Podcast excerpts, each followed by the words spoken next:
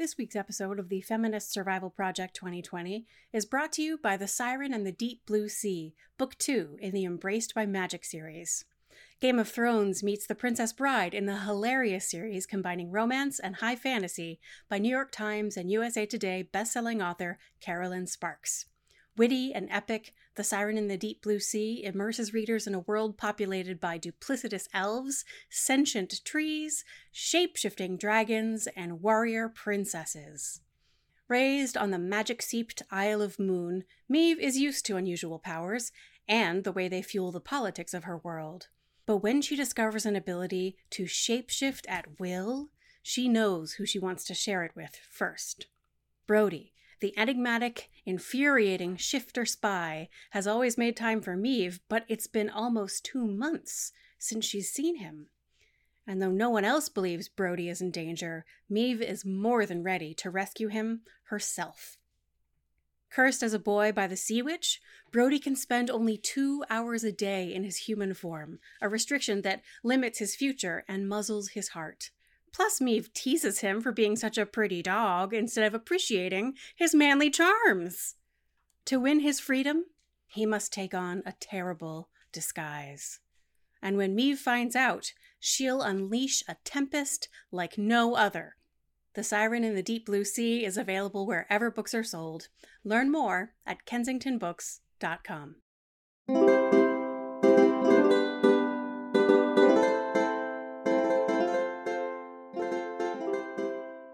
everybody. Welcome to this week's episode of the Feminist Survival Project 2020. I'm Emily Nagoski, I'm Amelia Nagoski. and this is a podcast for any feminist who feels exhausted and overwhelmed by everything they have to do in 2020 and yet still worries that they are not doing enough. And we are talking today about an evidence based strategy for reducing overwhelm and exhaustion. It takes, it can take literally no time Mhm. or it can take, you know, half an hour of your day, depending on how you choose to do it.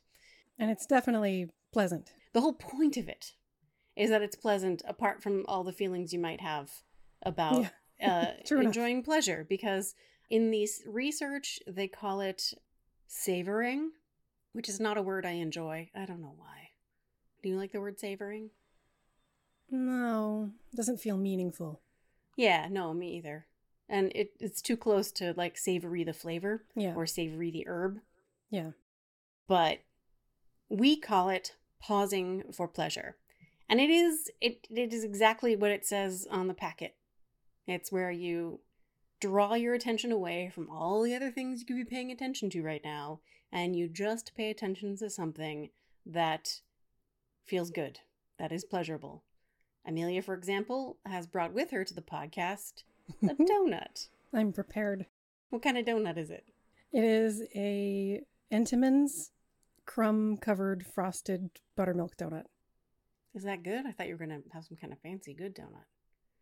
Well, it may not be especially delicious or fresh made, but it tastes like the donuts we ate when we were in the third grade Oh, at God, grandma's house having Yeah. tea, you know? Yeah. Okay, so uh, do you want to show us how it works? Sure. I mean, as far as I know, here's what I'm gonna do.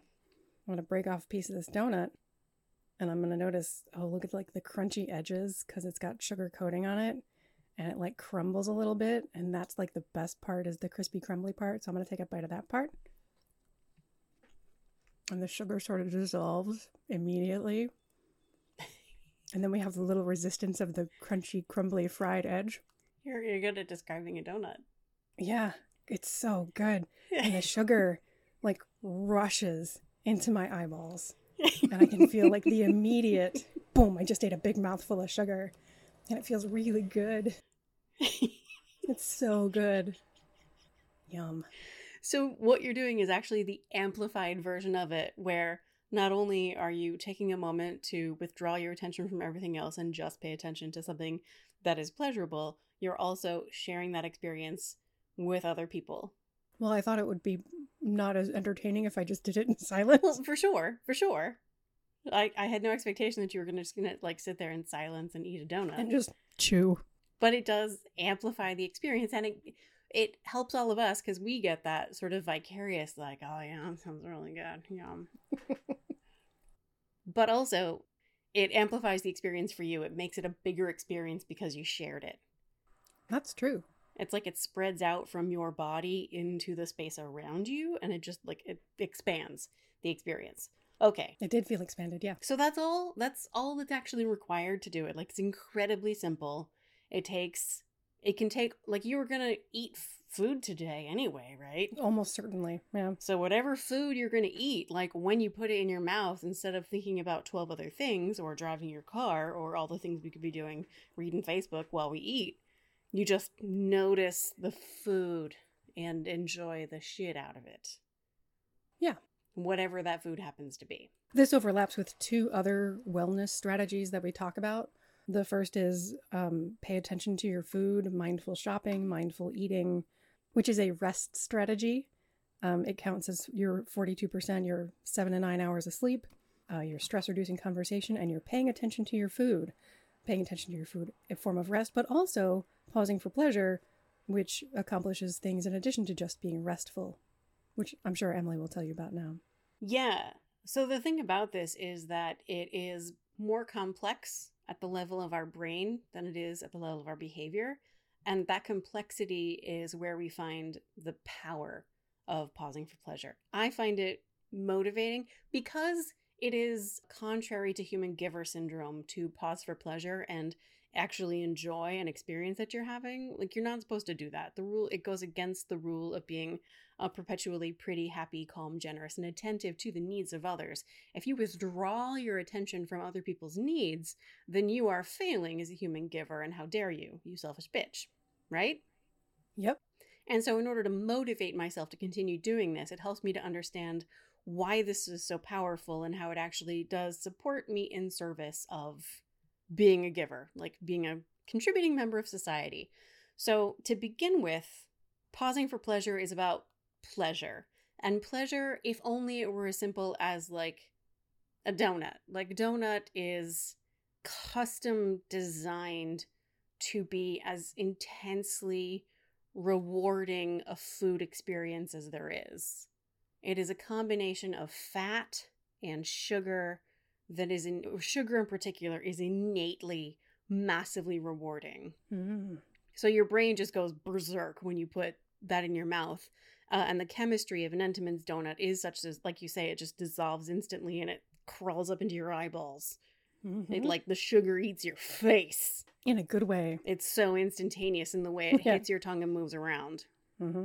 But not every pleasure that we enjoy is as sort of like innately, simply, obviously rewarding. Some pleasure requires us to shift into a different state of mind in order to experience it. And at this point, I'm going to uh, pretend to be a lab rat. And if you've heard, I want I talk about this in one of my TED talks. If you've read "Come as You Are," you know the science. This is one of my favorite studies. Okay, so we're going to be a lab rat. We're a very experienced efficient, competent lab rat, and the researchers have painlessly inserted a probe into our nucleus accumbens shell.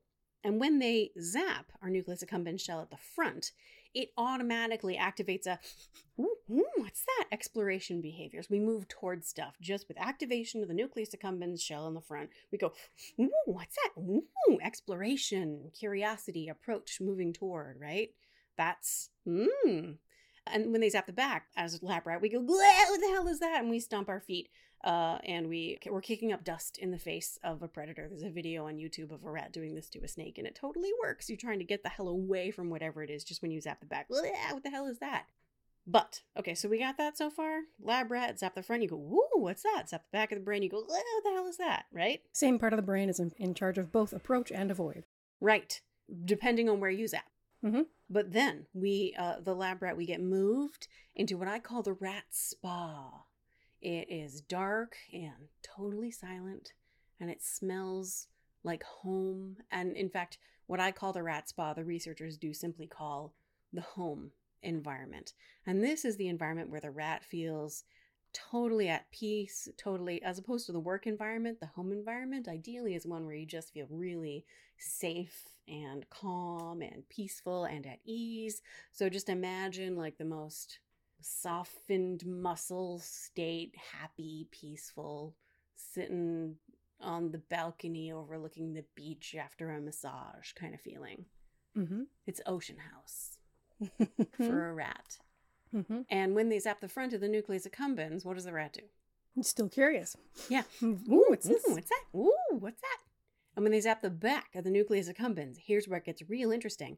When they zap the back, what does the rat do in this blissed out, calm, peaceful, happy state of mind? Still curious. The rat goes, ooh, ooh, what's that? Ooh, exploration. When you are in a calm, peaceful, safe, unthreatened state of mind, your brain will interpret 90% of the nucleus accumbens shell becomes devoted to approach motivation. It will respond with approach, curiosity, interest in response to almost any stimulation, even stimulation that in a different context it might have responded to as a potential threat. Right? This makes this makes total sense. Okay. And then, and then, Evolutionarily speaking, I just want to like point out that it makes sense in an environment where there might be a threat. It makes sense to be adapted to respond to more things as potential threats. See, you have just stepped forward into the next phase of the experiment where they take me, the lab rat, out of the calm, relaxed, peaceful state of mind where I will approach almost anything with curiosity into a space where the lights are on really bright and they're playing music really loudly. Specifically, it is Iggy Pop live from King Biscuit Flower Hour. Um, I wondered for a long time why did they play Iggy Pop to the rats. It turns out, uh, so the study is done at University of Michigan. Iggy Pop is an alum of the University of Michigan, and the grad student who ran it was a fan. oh. So there you go. and we know that Iggy Pop did the job because when they're in this stressed out, loud, brightly lit environment, when you zap the front of the nucleus accumbens, what does the rat do? What the hell is that? Mhm. In a stressed out state of mind, the context of your mind will change how your brain interprets any stimulation, so it will respond to just about anything as a potential threat, even something that in a different context it might have responded to as something to move toward with curiosity. That makes total sense. Now, in the years since this study, a progress has been made in understanding how does the nucleus accumbens know Oh, that's a good question. right and so that's that's still a question that's being explored like what are the connections that change the circuitry of the nucleus accumbens? It's called the affective keyboard because it sort of fades from green means go at the front to red means stop at the back. Mhm. the affective keyboard and you can play along the keyboard but the tuning of the keyboard changes depending on the context. So what tunes the keyboard Yeah, what does tune the keyboard? right like it's so interesting Yeah. i so want to know the answer to that question Yeah. but one of the things that the savoring research has found is that this practice of tuning your brain toward pleasure can actually help to mitigate depression. I think hmm, this isn't proven, but here's here's my understanding of it, my interpretation of it. I think because the more you spend time tuning your affective keyboard to the pleasure orientation, it's like you're training your brain to toggle to that setting more readily. Okay. I, hold on. I need wait. We need to clarify the metaphor. We're having a metaphor crossed wire situation. Oh, okay. I don't know if you mean keyboard like a piano keyboard or keyboard like a like a typing keyboard Oh, they mean it like a piano keyboard. because you're talking about tuning it like keyboard and then you say toggle and I'm like, well, that's the other kind of keyboard. Well, it's toggling between tunings. You can't toggle between tunings on a keyboard. Not on a literal piano keyboard, but Maybe on a like a digital keyboard, you could probably store multiple tunings. sure. Okay, it's a digital keyboard where you can toggle between stored tunings. Yeah. Okay. Except it's not really. It's as if we invented a piano where you could turn a crank. Oh, like an organ. Different ranks on an organ are tuned differently. Yes, I know less about how an organ works, but my understanding is that there's pipes Yep. and you can There's many sets of pipes. Each set of pipes is called a rank. Like some of the pipes are brass, some of the pipes are woodwind, some of the pipes are just hooty wood. Like so they sound completely different from each other and they can be tuned independently of each other. That would be a terrible idea because then you couldn't combine them in delicious ways. Um, but you could theoretically, if we're going to use this as a brain keyboard, you could tune the brass to one kind of scale and tune the woodwinds to another kind of scale and tune the box to another kind of scale. I think all we need to do is We're getting sort of too deep into the metaphor. Look, I needed a metaphor.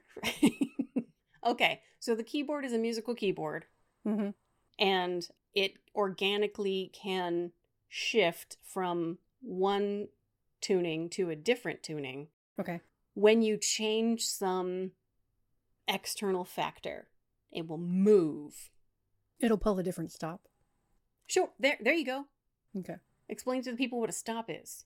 Well, you've heard the expression pulling all the stops, Yes. pulling out all the stops.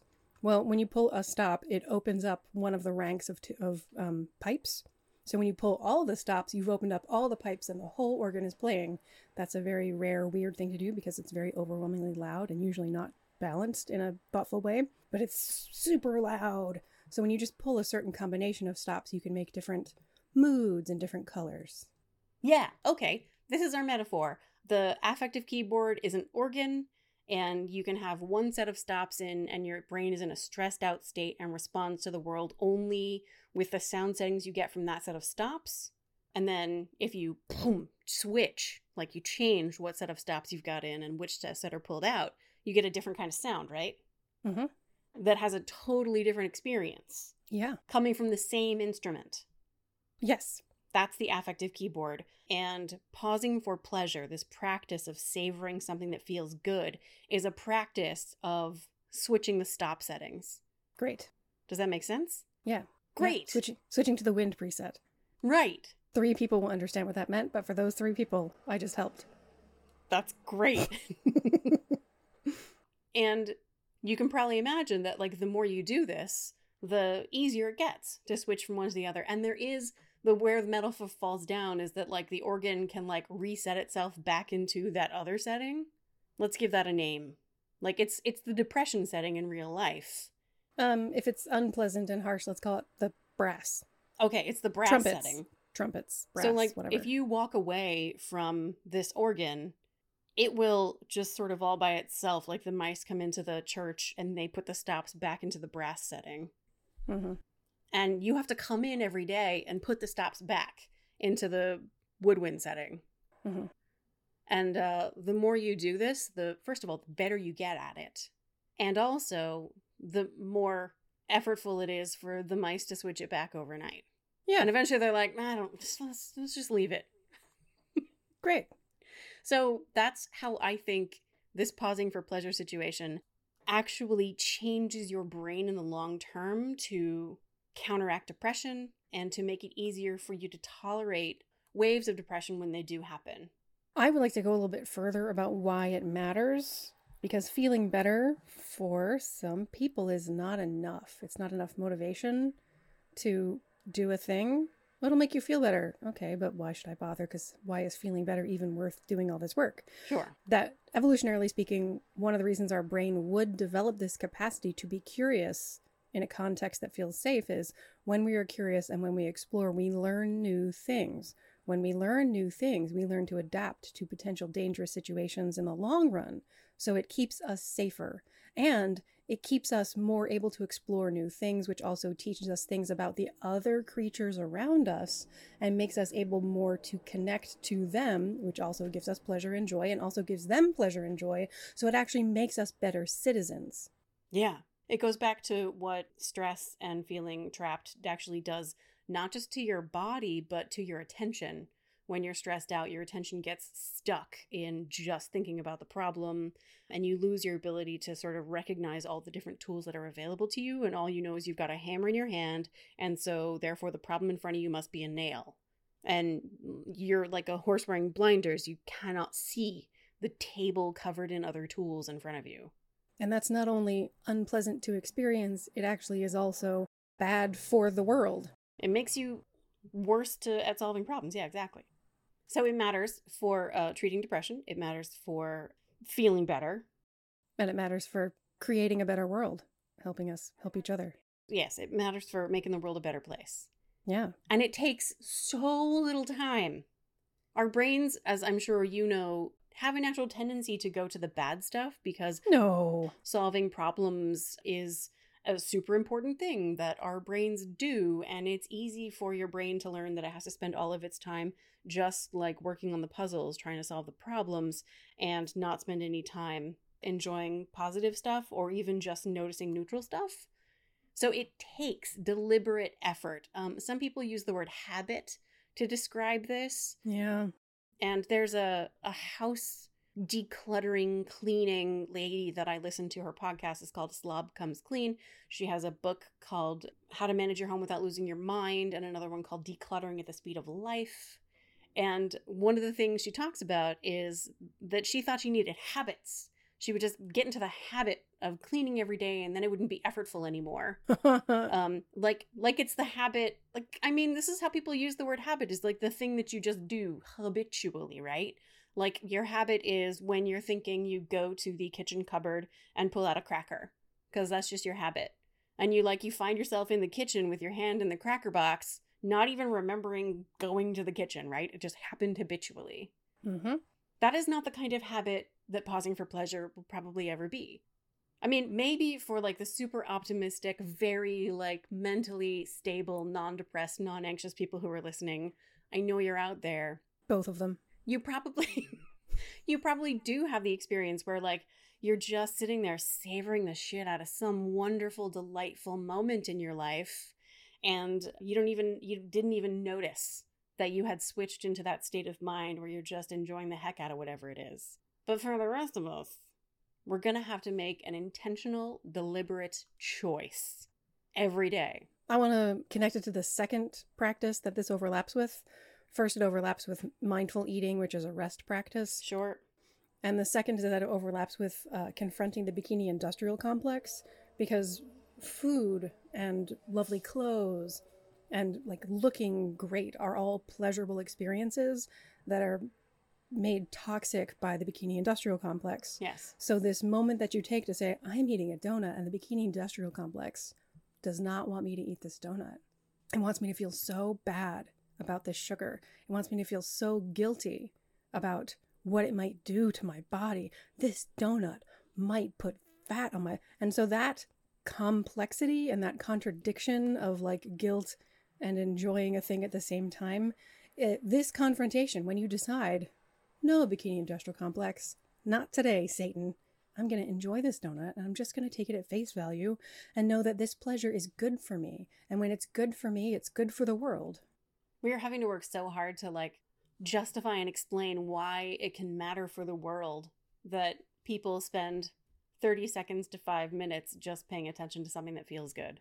Because the whole world has spent every moment of every listener's life telling them that they don't deserve pleasure, that that pleasure is scary, that pleasure is going to to It's dangerous, Hurt it them. selfish, yeah, it's it it's, makes them a bad person. it's gluttonous. yeah. I mean, it's literally one of the seven deadly sins. yeah. Lust, all the things that are that feel good are. It's also sloth.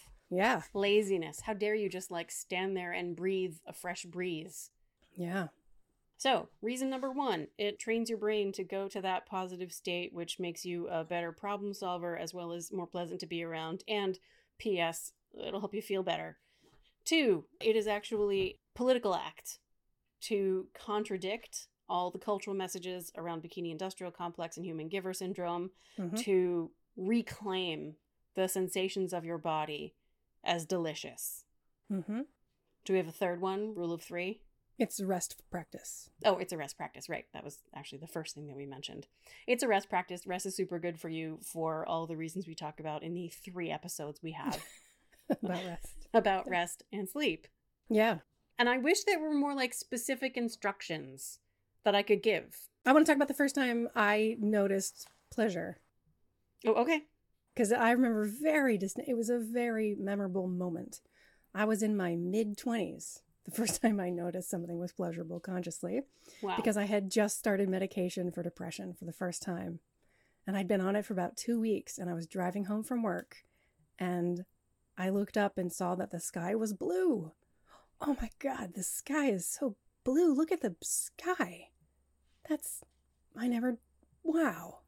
And I'd never felt that kind of like intense, reflectful, thoughtful appreciation for something that was just lovely ever. Dude, Yeah. Yay, medication. I have heard similar stories of people beginning depression medication. a story a friend told me about uh, walking down the street with a friend who had a couple of weeks into Zoloft. This is really early into there being antidepressant medications, SSRIs.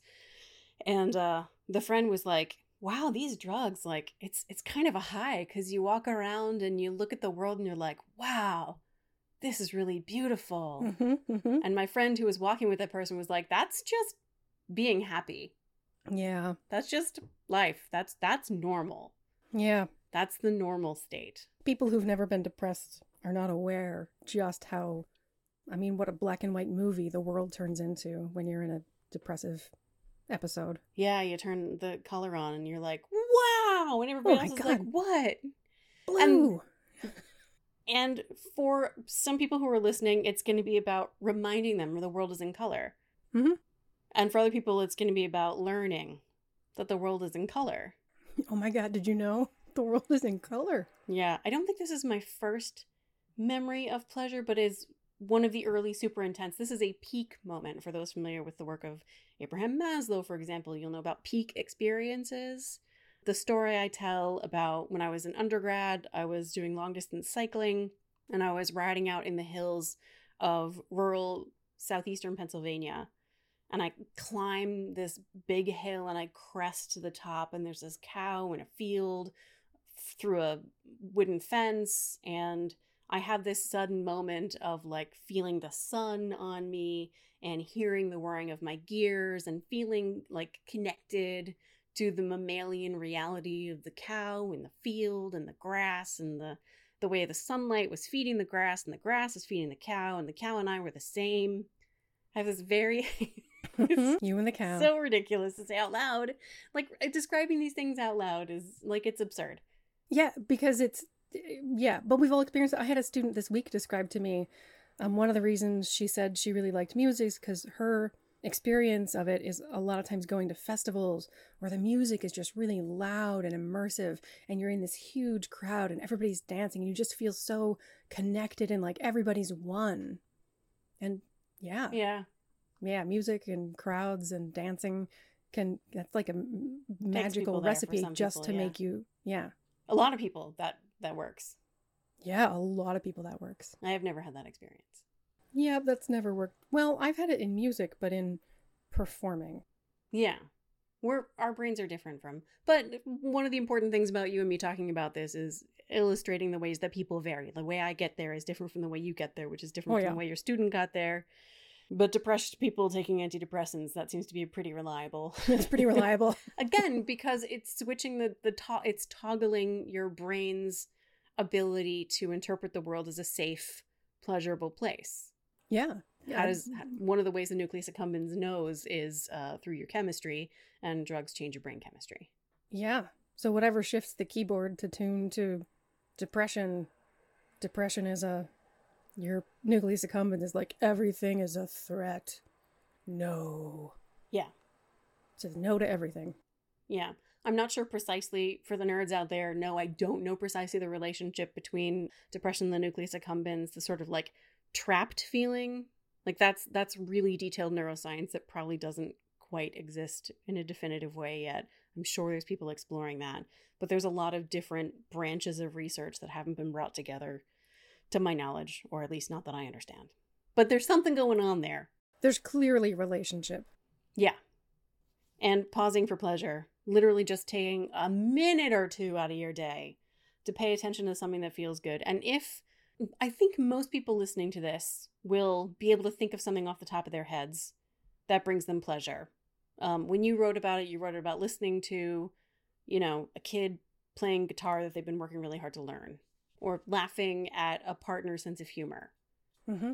or like watching the dogs play Yeah, for sure. is a moment of like you can truly notice how great that is. Food is definitely like if you can get Even if it's not your own personal experience of pleasure, but like watching pleasure in people you love, yeah, um, in animals you care about. activates pleasure in you. My earliest memory of like an intense pleasure, wow. It wasn't as pure as yours. It certainly wasn't as pure as my cow moment in Pennsylvania, but it was like big pleasure. I went to Ireland in 11th grade and uh, we were I forget where, but we were on a cliff at the edge because there's a lot of shoreline in Ireland. Yeah. Uh, so we were somewhere along the shoreline, and the wind was blowing very, very hard, so that you could lean forward at about a 45 degree angle, and the wind was pushing back enough to hold you up. Wow. Yeah, so I did that. I like stood at the edge of this cliff, very close, and leaned hard into this very big, ocean smelling wind at the edge of Ireland. Cool. And that was a big, like, wow, actually noticing what sensation feels like and I'm alive in a body kind of thing. Yeah. Cool. Yeah, it, I, I did not yet have any idea about, you know, if I like tried to intentionally do that on a regular basis, my life might be better. No. Yeah. That didn't occur to me until we were writing about it. And then I was like, oh, yeah, that's a thing that I could just do on purpose. That's like a tool that I could pull out when I need it. Yeah. Did not occur to me. But I had done it, I have done it unintentionally since since I've been on antidepressants. I've been able to like notice when things are pleasurable. Like we have gone to meals where, you know, it's like a fancy nice restaurant or even just like just not fancy but like a good restaurant and you order something and it's just so good that you can't talk for a minute. Yeah. I've since I've been in antidepressants, I've had access to that. When we ate at Tiffin's, it was like that. Oh yes, yes, it was. Ocean House that you mentioned when we eat and, there. and Ocean House food is like oh that. god. Yeah. And again, it is all about, you know, related to the context. You know, you're on vacation and you're, Right. you know, open to the possibility that something's going to be amazing. Both of those were vacation contexts where our brains were t- tuned to the woodwind setting. They were tuned to make it Mm-hmm. make our brains have access to. Yeah. I I talk about this with my therapist because I am a Disney World pass holder. Mm-hmm. Back when going to Disney World was a thing people could do Mm-hmm. without risking anyone's life, I did it a lot. I think they're allowing they're allowing pass holders again, right? Oh yes, they are. But Mm. Florida is you can't get to Disney World without also going to Florida. Right. That's a problem. Florida is a problem. Florida's a problem. so we haven't gone for months and months. hmm When ordinarily you go m- multiple times a year. Yeah, Ordinarily you would have gone at least twice this year already. I have already been twice this year. I went in January and in February. Oh, okay. You would have been four more times this year. Yeah. I mean, Maybe. like the February trip, I was going to Florida for work anyway. Oh, so you may as well go to Popeye. Yeah. I mean, I flew into the Orlando airport. Mm-hmm. So I might as well, yeah, just like bop into the park Mhm. because I've got an annual pass and it's free to go to the park. Yeah. Paid for to go to the park. But so anyway, I have talked about this with my therapist is like, what is it about Disney World, which is so not the kind of thing you would expect from somebody like me? An introvert. A sort of like hippy dippy introvert, lefty liberal thinking about the all kinds of problems. Like hey, Disney is problematic Yo. in a lot of ways. mm-hmm. But the thing is, they have constructed this environment Yeah. that even my brain cannot resist slipping into vacation mode, cannot help but receive the world as a safe, fun, pleasurable place. They're so good at it. yeah. Now I'm in the middle of doing copy edits and proofreading of pages, and I play the resort loops, the music from the different resorts in my headphones while I read because it helps to keep me in that state Right. that like open, receptive, peaceful. Mm-hmm. And part of it is like recalling what it feels like to be in the space that has that loop. Part of it is innate to the loop. They just did a really good job Oh yeah. of making music that does that to you. Yeah. How do you get access to those on are those like Spotify playlists? How do I get those loops? I don't know, you get them from Rich. Okay. I'm gonna ask him for him because I'm actually doing this with my I'm teaching a, a class based on the book that extends into how to use music as a tool for stress management. And um, we just did like soothing music, what counts as soothing music, doing analyses of the music to see like, okay, objectively, can we say this makes it soothing? Turns out no, it's more complicated than that. Anyway, if that's a thing that's really effective, and yes, Disney has invested a lot of money into figuring out how to make that work, and they have definitely succeeded. But so so my stubborn, resistant, depressed brain really struggles to get to that place and uh Disney has all the technology to get even a brain like mine Yeah. into that state. They have done that work. Yeah, they have worked out the technology. And people whose brains are less resistant than mine is can probably access it more readily. But because I have the experience of going to that place and shifting my brain into that state, I truly believe that it makes it easier for me to transition into that state when I am no longer at in the physical space of Disney World. Yeah, you've practiced. Yeah. So much better than a fucking mental health institution, which is maybe like everybody who's ever actually been in a mental institution talks about like the necessity of getting out as soon as you can because it's really bad for your mental health. Yeah, yeah. Like it saves your life potentially. And also, like, nobody wants to live in the emergency room. Yeah. Nobody wants to live in a hospital. That's not where you learn how to be well. Right. Pausing for pleasure is how you teach your brain to practice real wellness. And again like i want to like emphasize that this is not about like staying in that state of perpetual awe and amazement at how beautiful everything is and how we're all connected. La la la. Like that'd be so cool if you wanted to like make that a goal for yourself you go. Totally but mostly our brains are designed to oscillate into that state and back out of it and back into it and back out of it. And wellness is, as we know, not a state of mind. It's not a state of mind, it's a state of action. It's the freedom to move through one state into another state and back to another state and back to the other state.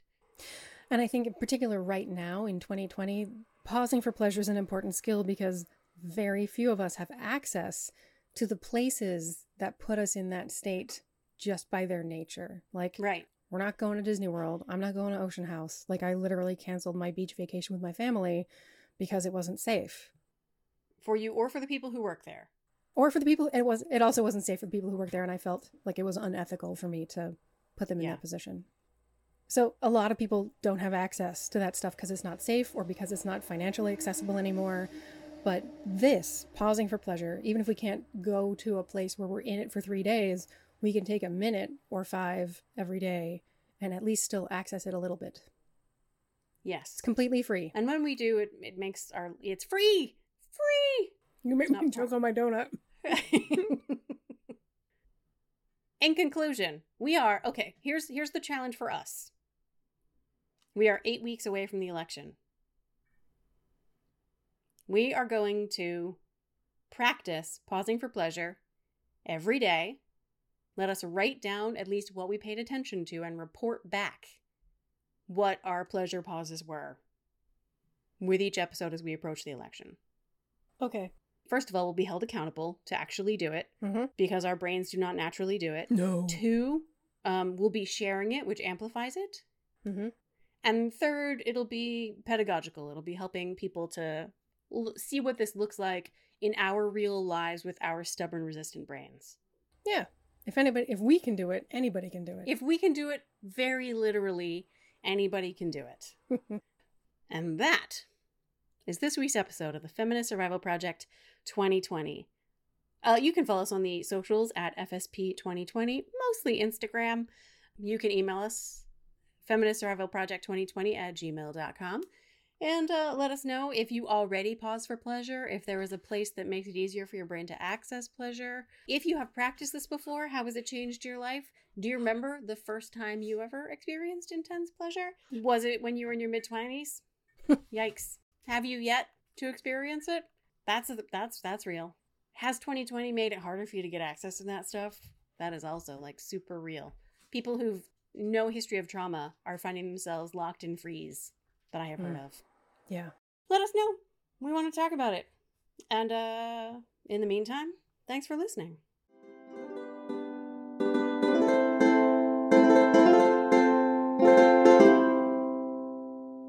and the sugar like rushes into my eyeballs and i can feel like the immediate boom i just ate a big mouthful of sugar and it feels really good The Feminist Survival Project 2020 is a part of the Frolic Podcast Network. Find more podcasts you'll love at frolic.media slash podcasts.